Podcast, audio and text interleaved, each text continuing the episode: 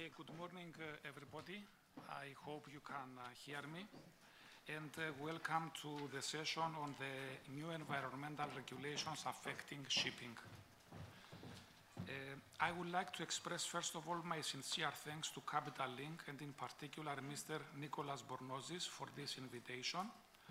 And I would also like to express my many thanks to our panelists for joining and willing to share their experiences and views with us today. The current environmental regulatory agenda, which influences new buildings and existing fleets, includes, among others, SOX compliance, NOx requirements, use of LNG as fuel, ballast water treatment systems, etc. All these requirements have significant financial impact on the owners in terms of capex, which may lead, which may reach up to several millions of USD per vessel, with significant OPEX coming on top.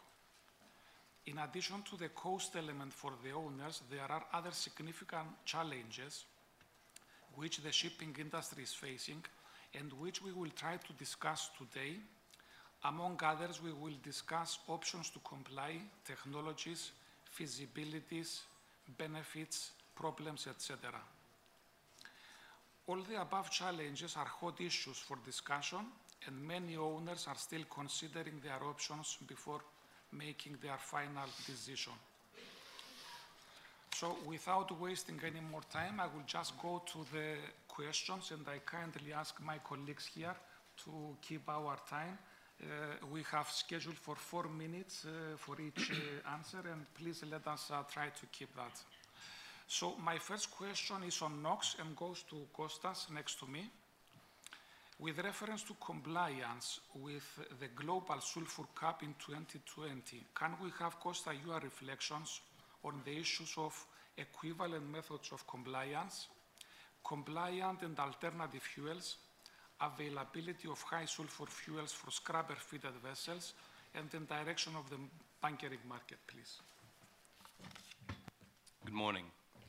We are uh, already less than two years away from the implementation date, and uh, this is an equation where the unknowns still far outweigh the knowns. Uh, we know that 2020 will bring uh, a dramatic shift in the demand for marine fuels from uh, uh, residual fuel oils to fuels that will be predominantly distillate-based. Uh, I heard an excellent executive recently describe the relationship between the refining industry and the shipping industry as a marriage of convenience. For more than 60, 70 years, uh, shipping had a cheap source of energy and the refining industry had a way of getting rid of the heavier parts of the barrel. Now this marriage of convenience is getting to a divorce in 2020. Uh, we know that time is too short for uh, refineries to go on with further upgrading projects, new cokers and hydrotreaters. These projects normally take up to five years from conception to completion. So any additional upgrading capacity of the residuals will not come online before 2023 or 24. Uh, there will be new novel low sulfur product offerings, uh, but as the refinery capabilities vary around the world, these grades will not be necessarily available worldwide, the same grades. So the compliant fuels uh, for 0.5% sulfur will be either blends or distillates.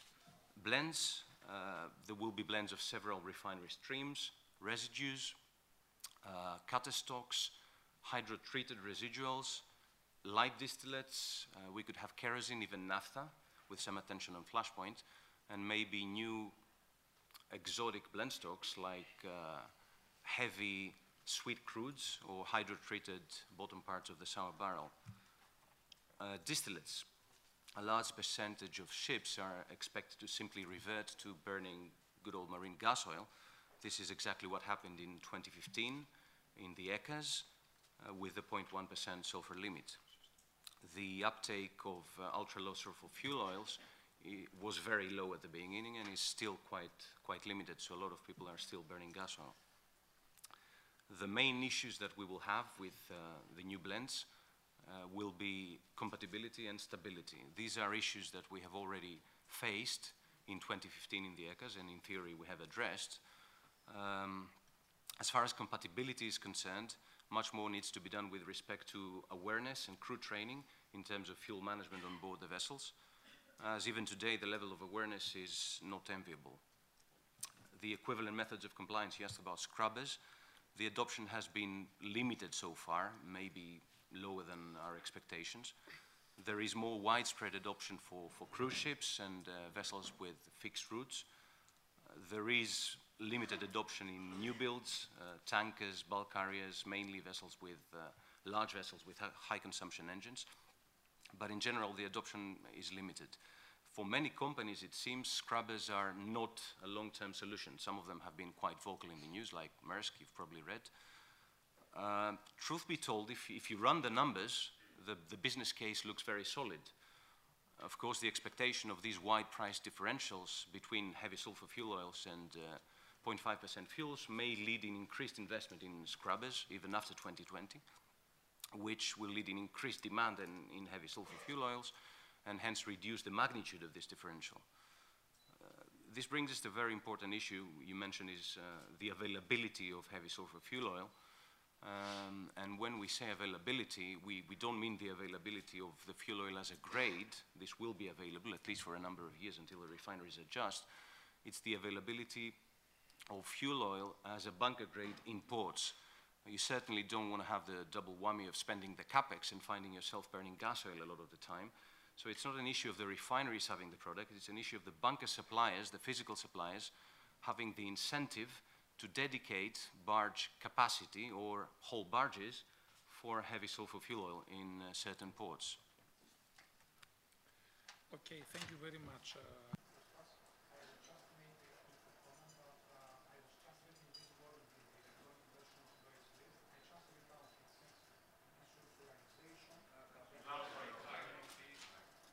sorry. Uh, I was just reading in the morning in the electronic version of Lloyd's list the following. I just read it out for you. Desulfurization and the acquisition of the necessary technology will cost $1 billion per refinery.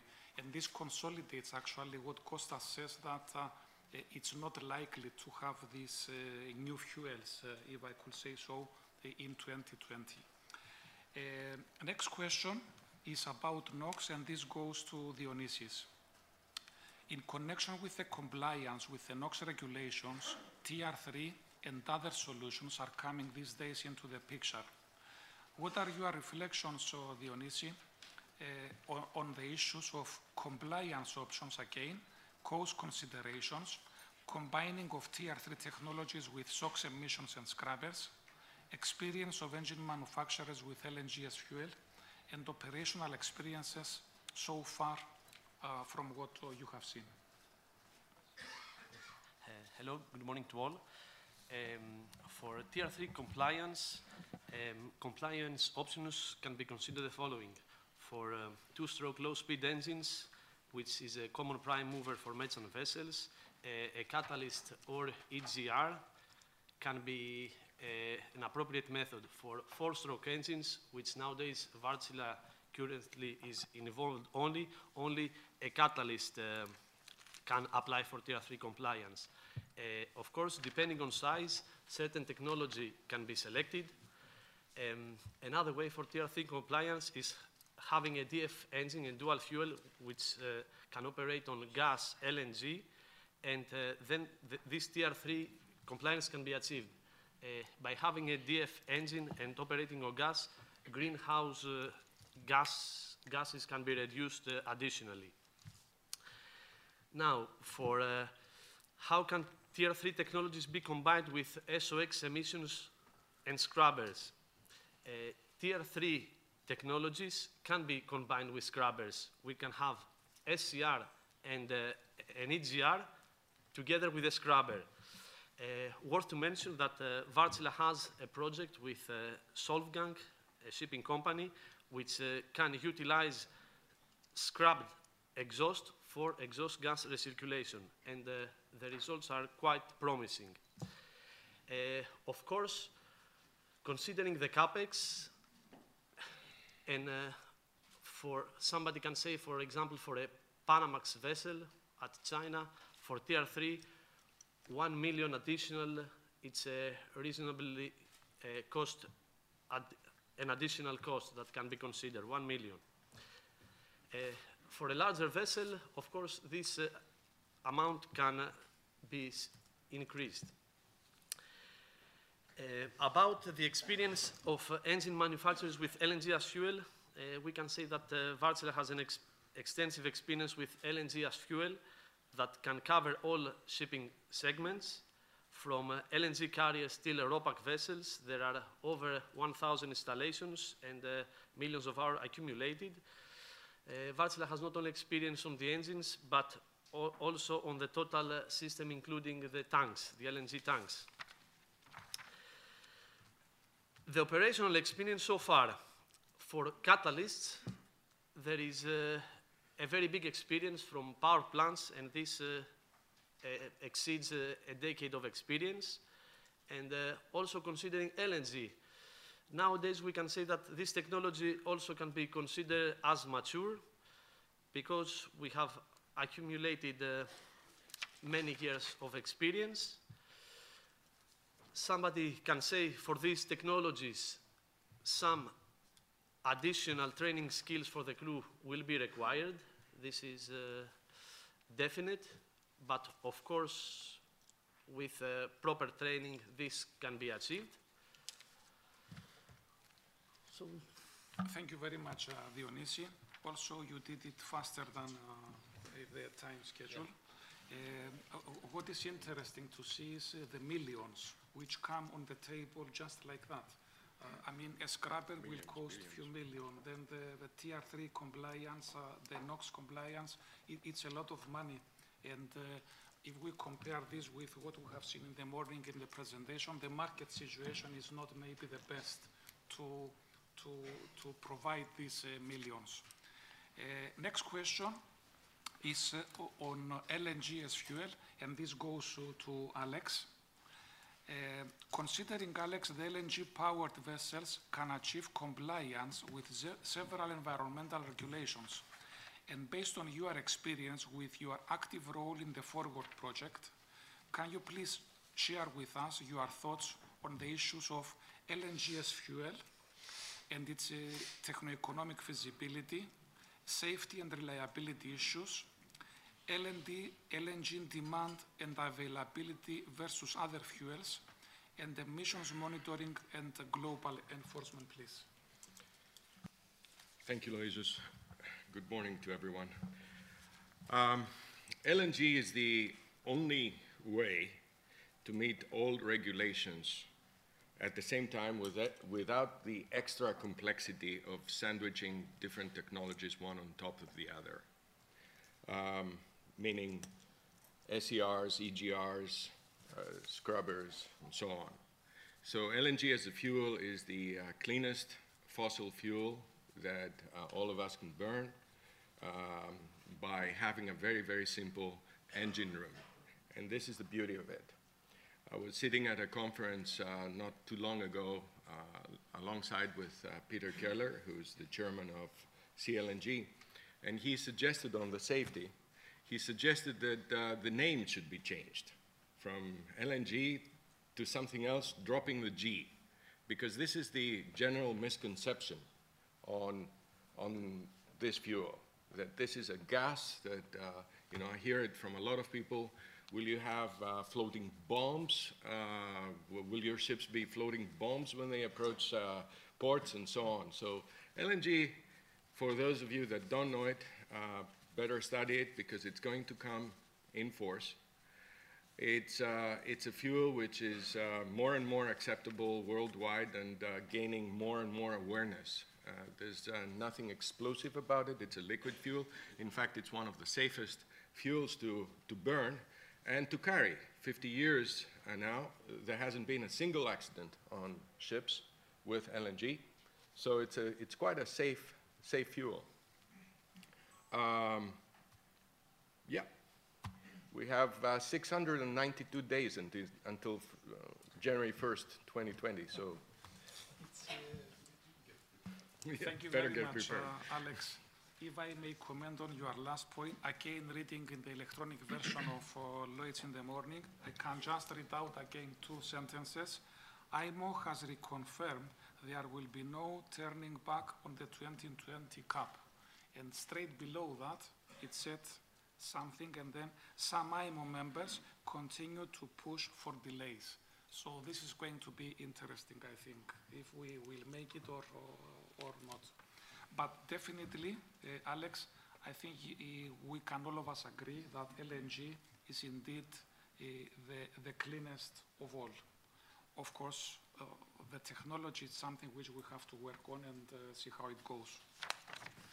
Uh, next question is on ballast water treatment systems. Oh, I'm sorry, there's, there's, yeah, yeah, I- yeah, okay.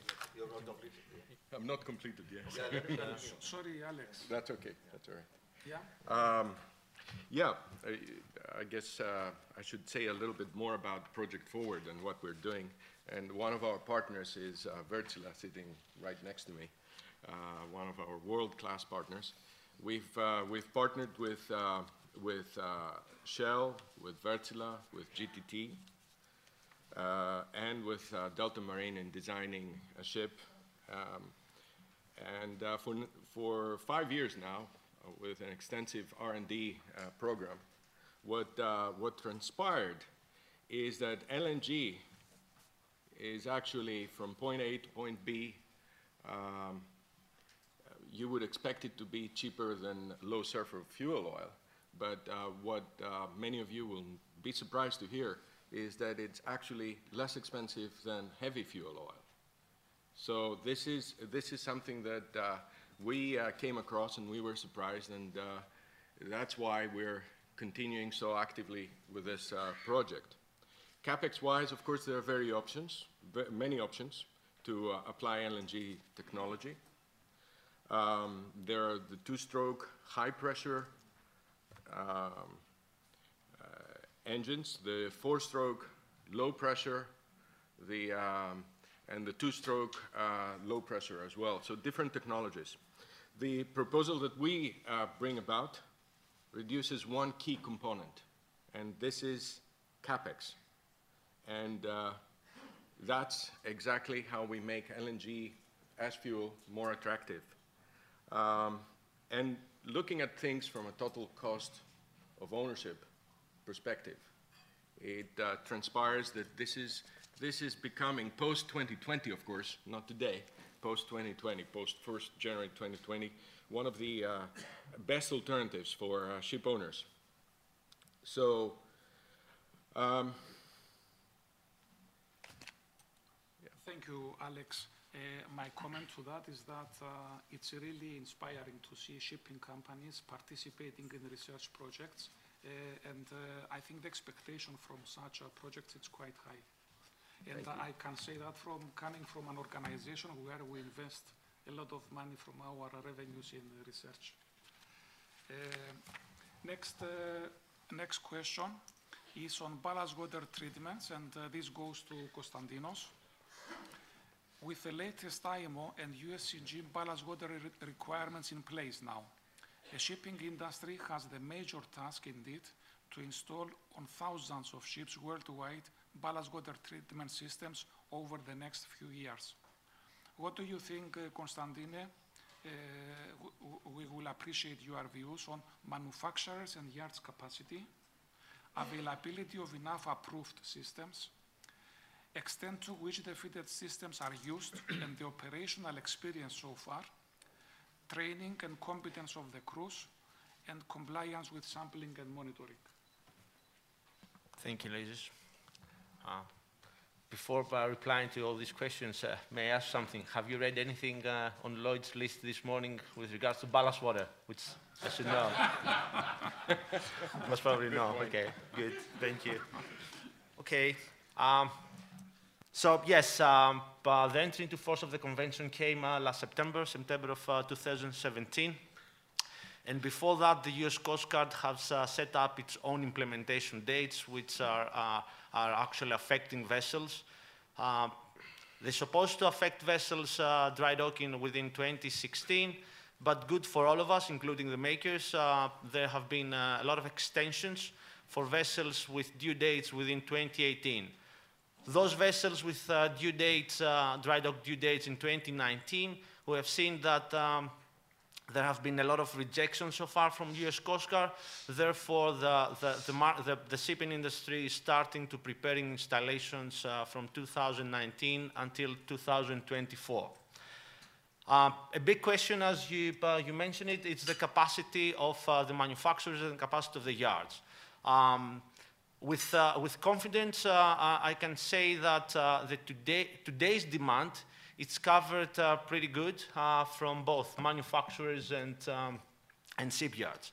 Uh, from our experience, we have seen that good detail engineering has dropped down the installation period uh, uh, of a ballast water treatment system on board uh, a vessel to 12 up to 20 days.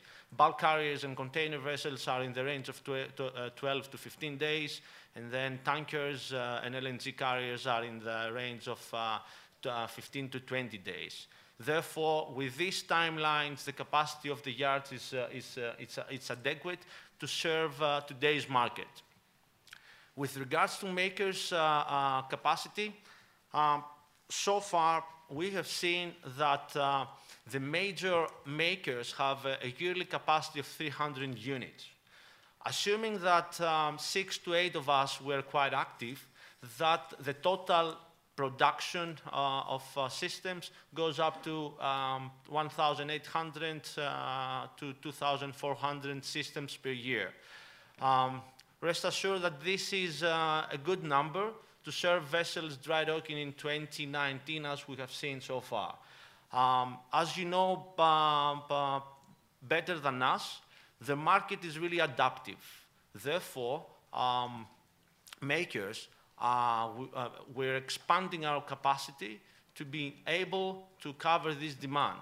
And I have to admit that this um, delay on the implementation of the convention and the entry into force and the installation of uh, systems have uh, helped the whole industry to prepare better to serve the big demand which is coming. So I feel confident that uh, there will be enough units uh, to serve uh, all of uh, your vessels. Um, now, going back to the, the, question with regards to uh, available systems. Um, those who have uh, IMO type approval, the number of those actually it's uh, 64 to 67, and I personally believe that this is a good number. it, is, it is more than good. The more difficult, uh, the, the, the difficulty comes to those uh, makers who uh, have received the US Coast Guard type approval. So far, only six of us, uh, we have managed to receive uh, the USCG type approval, and a couple of more are waiting uh, to, to receive it sometime in the next three to four months. I'm not sure if this six or eight manufacturers is a good number, but what I can tell you is that the the technologies that those uh, six to eight makers uh, are representing, uh, it's, it's adequate and it's, a it's, uh, it's actually, we, we, we're lucky that we have at least one maker per technology available for treating uh, ballast water. Um, talking with, uh, with colleagues and comp competitors, we can assume or we can estimate that the total number of makers which will receive a US Coast Guard type approval will be in the range of 15 to 20. Um, this will be a big challenge for all of us uh, because 20 makers may be difficult to serve the market, but as, as I said earlier, uh, I'm confident that uh, we will uh, uh, adapt uh, to, to, to, those demands. Um, another question was um, the operation we have seen systems uh, installed uh, on board mainly new, uh, new buildings since 2013, 2014, which uh, were not in operation. Uh, but um, the good news are that since summer of 2017, and seeing the, the owners uh, seeing the convention to, to, to, to, to come into force, they have set up a specific plan to activate those ballast water treatment systems. So since last year, we've seen a lot of um, uh, systems in operation. We've seen a lot of vessels operating uh, the systems, and uh, the, the experience that we have so far, it's not brilliant, but it's not uh, bad also. And that comes with the training. Uh, we have identified that the most important uh, issue on operating a ballast water treatment system is the training of the officers and the crew. Uh, and um, so far in the market, there are computer-based training, simulation softwares, and all of us, uh, uh, we are um, having um, on-board uh, and on-site training of, um, of, of, of the crew and the officers. And uh, your last question, compliance. This week in PPR 5 in London, um, there is a lot of discussions uh, related to compliance. The compliance sampling will come uh, into force uh, anytime soon. We expect this to come in the next two years. So far, it's only the VGP uh, sampling uh, as a compliance measure, but uh, we hear that IMO and Coast Guard will ask for a full compliance testing uh, at least once per year, and this uh, compliance testing most probably will come into force from 2020 and onwards. Thank you so much. Thank you, Konstantine. Um, last but not the least, it's uh, uh, Sunil representing uh, representing the ship management side. So we have presented to you, Sunil, here some beautiful technologies. I counted about 4 million uh, US dollars per vessel. Uh, and you are the one who is going to pay the bill. Yes, we are. So, uh, looking back at the history of implementing new requirements on new buildings and existing ships, we are probably facing a unique occasion where we have to implement several uh, very expensive and uh, very important is not so well-tested equipment and technologies. So can you share with us your experiences, please, from the ship manager's perspective, and what is the actions and your immediate plans? Uh, Thank you very much. Good morning, everyone. Uh, The main discussion, as we say, that we are living in a very interesting time. A lot of changes are happening around, and everyone is looking for quick solutions. Shipping industry is also facing challenges, operational environment characterized by fierce competition along with economic and political uncertainties, and more demanding regulations. At the same time, technology is developing uh, rapidly, some of which can help companies to improve their operations, but in terms of efficiency and safety. And then there is digitization. Everyone feels that it will solve all our problems. Indeed, this is quite a unique occasion where requirements are overlapping while options are available to address each new re- regulations none is clear-cut and efficient solution. From ship manager's perspective, retrofitting existing vessels, there are various issues and practical problems. When selecting the right equipment, there is no one size that fits all, and there are more issues to consider. Space availability, applicability of the system, retrofitting of scrubbers, installing additional generators. So there are a lot of things. So as a professional technical manager, we are also acting as technical advisors and consultant to our owners. And we have, as fleet, we have taken certain actions to mitigate implementation and operational problems. We have uh, uh, invested in the training of our people. This you also shared, and that's the only one way to move forward to ensure that these new technologies are operational and give operational satisfactories. And we have done this both ashore and also for seagoing staff. We have uh, established in-house a team of service engineers that is available to travel at any location and attend problems on board. We made also contracts with all major vendors, manufacturers, and suppliers so that the spare parts can be available at reasonable cost and quickly. We have an in-house uh, new building team, which is overseeing and controlling the retrofitting of this equipment. And last, not the least, we have also created a dedicated cell, which is monitoring each and every ship which is going to US. So they are giving advices to the master how to run BWTS, how to report, And if there are problems, then we immediately go back to the flag and class and also use CORA so that we do not land up in a situation where the owners have to pay half a million dollar just to shift that vessel from port to outside and do the needful. So this is our action plan, what we are doing as of- as of now. Thank you very much, uh, thank you very much, uh, Sunil. Um, I, I have one more question which will go to all the panelists. Yeah. And uh, please, uh, whoever feels that you can contribute. And the question is, what do you what do you see is the strategies now from from uh, the shipping companies? Uh, we have seen uh, uh, some approaches like go ahead with things or wait and see. And there is also some discussions about possibility of seeing vessels phased out because of the requirements that we have seen and the high cost basically to, to implement the new technologies. So please, it's open, whoever can contribute to this. Could I start, could I start with some comments? Yes.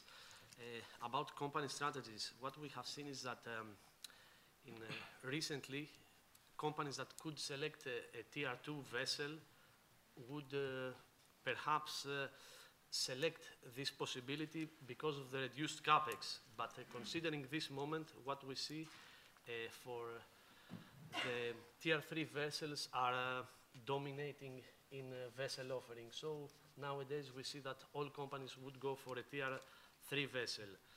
Uh, about the other point, if we likely would see vessels to phase out concerning NOx and tier 3, uh, for this, what we can say is going to tier 3 for existing ships uh, not new building, existing ships, this will be unlikely as going from tier 1 to tier 2, This has not been requested by legislation.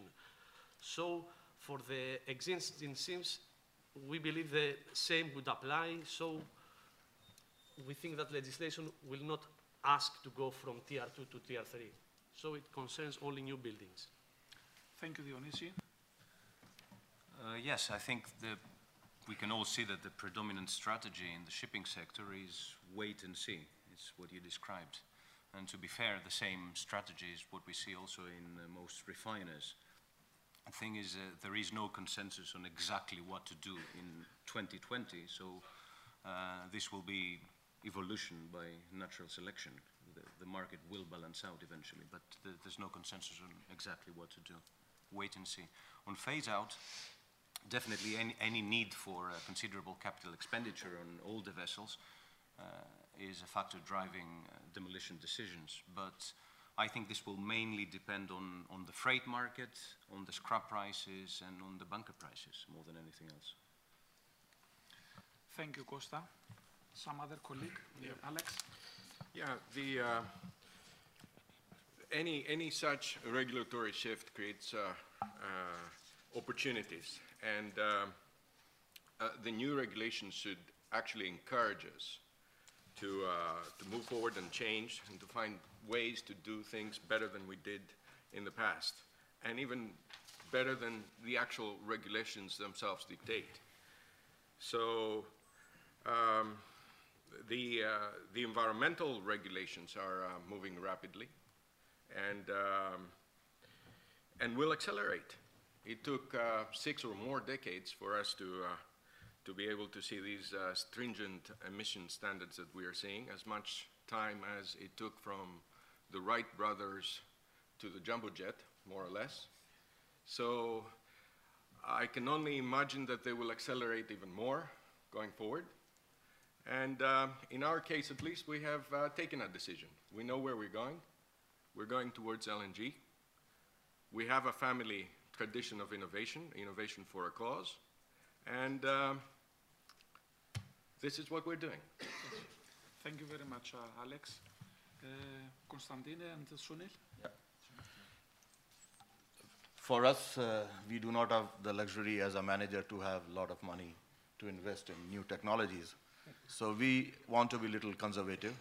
We do not want our owners to spend money without realizing whether they are getting benefit or not. So we actually take a wait and see approach look at technologies, which is working, which is not working, and how this can be adopted so that the crew can operate or the shore team can assist in operating these.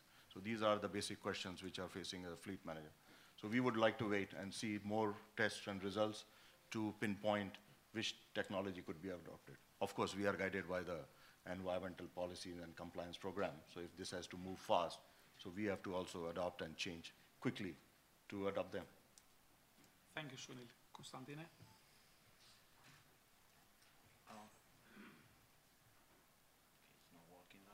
Yeah, take one.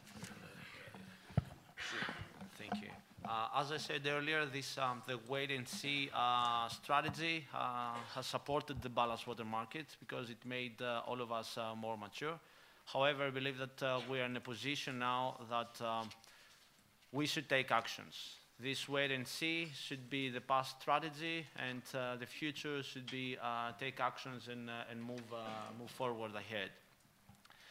Now, um, by law, you know, all vessels should be installed a ballast water treatment system by specific deadlines, uh, which includes uh, old vessels which the investment may not be worthy. Um, so unfortunately, those vessels may be um, led to scrapping. Um, we hope that this will not um, influence uh, the market in a bad way, but it may influence the, the market in a good way of replacement some uh, vessels and um, support the rising of, uh, of, uh, of the daily rates. Thank you. Thank you, Constantine. I think we can take uh, one or two questions uh, from the audience. We have another three minutes. Uh, So please, if uh, there is any question.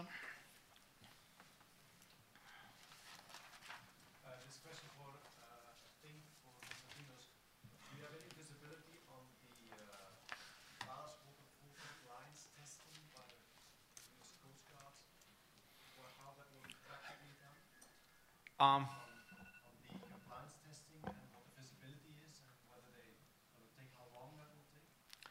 Okay, the, the Coast Guard has, uh, has um, gave, give this, uh, this obligation or this uh, feasibility uh, to, um, to sub subcontractors and mainly NSF, the National, uh, the National um, Sanitation Foundation.